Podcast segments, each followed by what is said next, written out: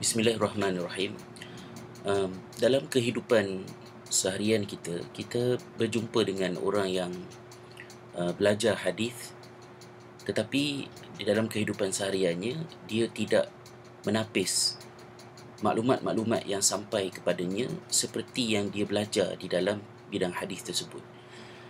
Kita juga berjumpa dengan orang yang belajar di dalam uh, bidang sains yang begitu empirical. Tetapi apabila datang kepada aspek mempercayai sesuatu daripada sudut keagamaan dia tidak uh, mempraktikkan uh, empirical yang berlaku di dalam bidang sains yang uh, dia belajar tu.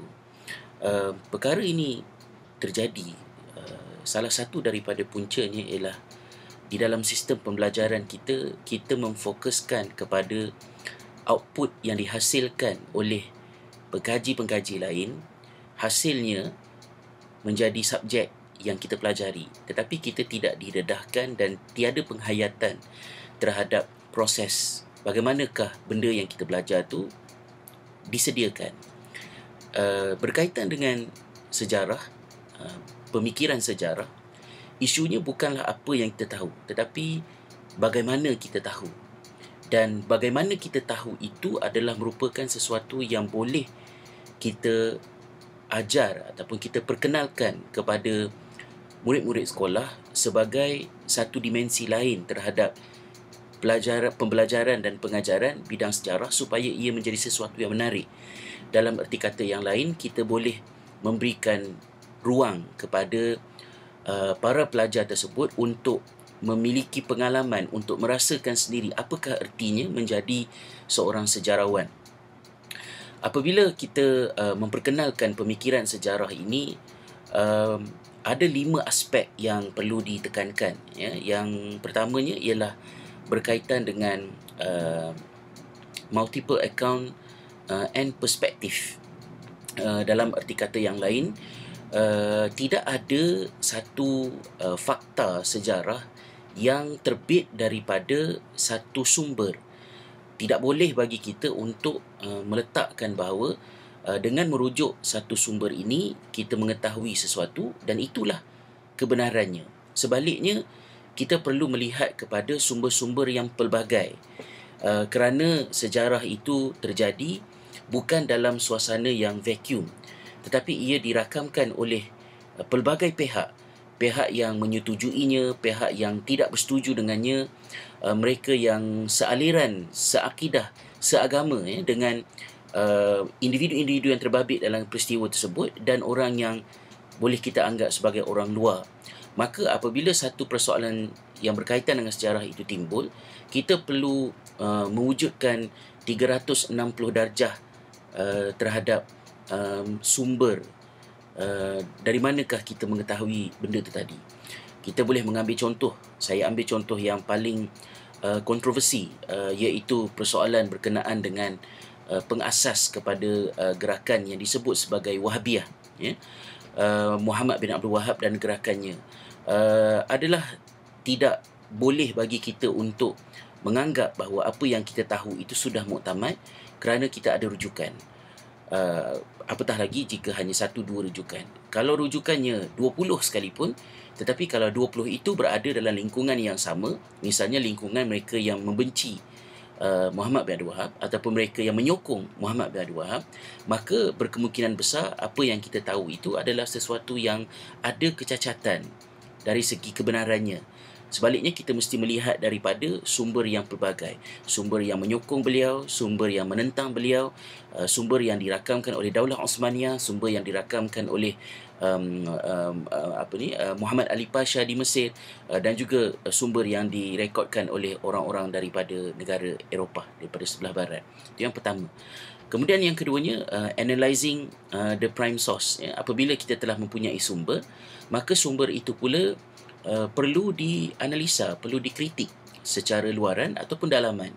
Kritikan luaran dalam erti kata adakah uh, rujukan yang ingin kita rujuk itu adalah sesuatu yang reliable, sesuatu yang berautoriti untuk dirujuk uh, dengan melihat daripada aspek luarannya. ya uh, dari segi um, uh, material yang dipakai um, kertas yang digunakan uh, dakwat yang digunakan uh, siapakah yang menyalinnya uh, bilakah ia disalin berbanding dengan uh, peristiwa sebenar ketika kejadian itu berlaku begitu juga uh, kita boleh membuat kritikan dalaman iaitu kepada isi kandungan terhadap um, terhadap uh, sesuatu fakta sejarah tadilah Manakala bahagian yang ketiga pula ialah uh, sourcing. Ya, sourcing dalam erti kata uh, kita pergi uh, mencari dan mendapatkan uh, sumber. Dan sumber itu kita kenal di antara sumber sekunder dan sumber uh, premier. Uh, marojek dan juga masadir. Uh, marojek ialah apa-apa yang telah ditulis oleh pihak yang terkemudian merujuk kepada rujukan yang lebih awal tertulis dan rujukan yang awal tertulis itu mungkin sezaman dengan kejadian tersebut ataupun paling hampir dengannya dan itu adalah perlu lebih diberikan keutamaan.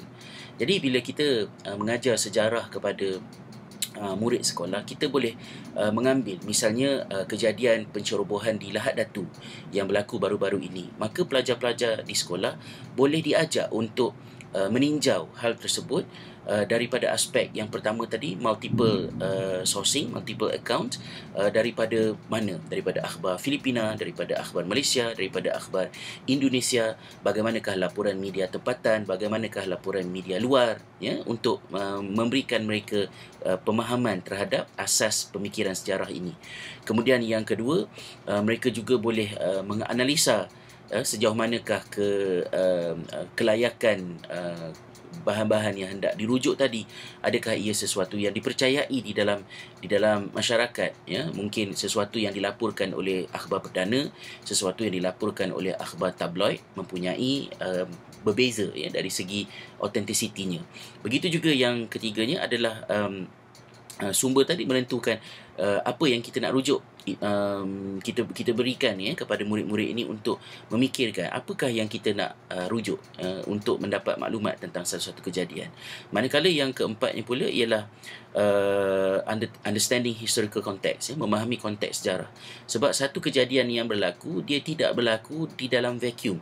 Di kelilingnya ada pelbagai perkara yang terjadi, uh, orangnya, tempat dan juga masanya.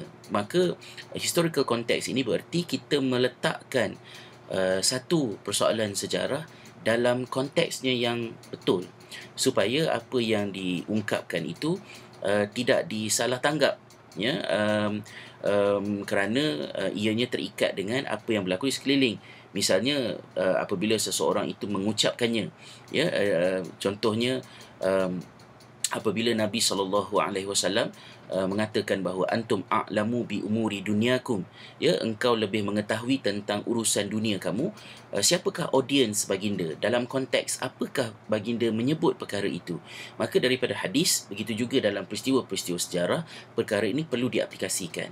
Manakala yang terakhirnya adalah untuk uh, mengaitkan ataupun menghubungkan di antara uh, satu um, Uh, bukti dengan satu bukti yang lain. Kalau ini diterima sebagai bukti, kedua ini diterima sebagai bukti, ketiga ini diterima sebagai bukti, apakah kaitan di antara uh, ketiga-tiganya?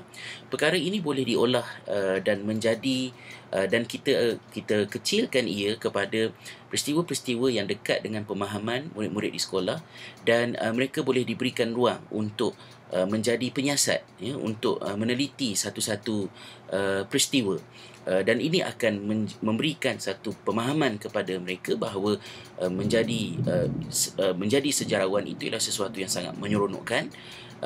Mungkin lebih daripada Indiana Jones dan yang keduanya mereka juga dapat mengaplikasikannya dalam kehidupan seharian dan menjauhkan mereka daripada menjadi mangsa kepada um, penipuan fakta dalam kehidupan seharian dan yang lebih penting akan terakam di minda mereka bahawa sejarah bukanlah merupakan satu subjek yang membosankan.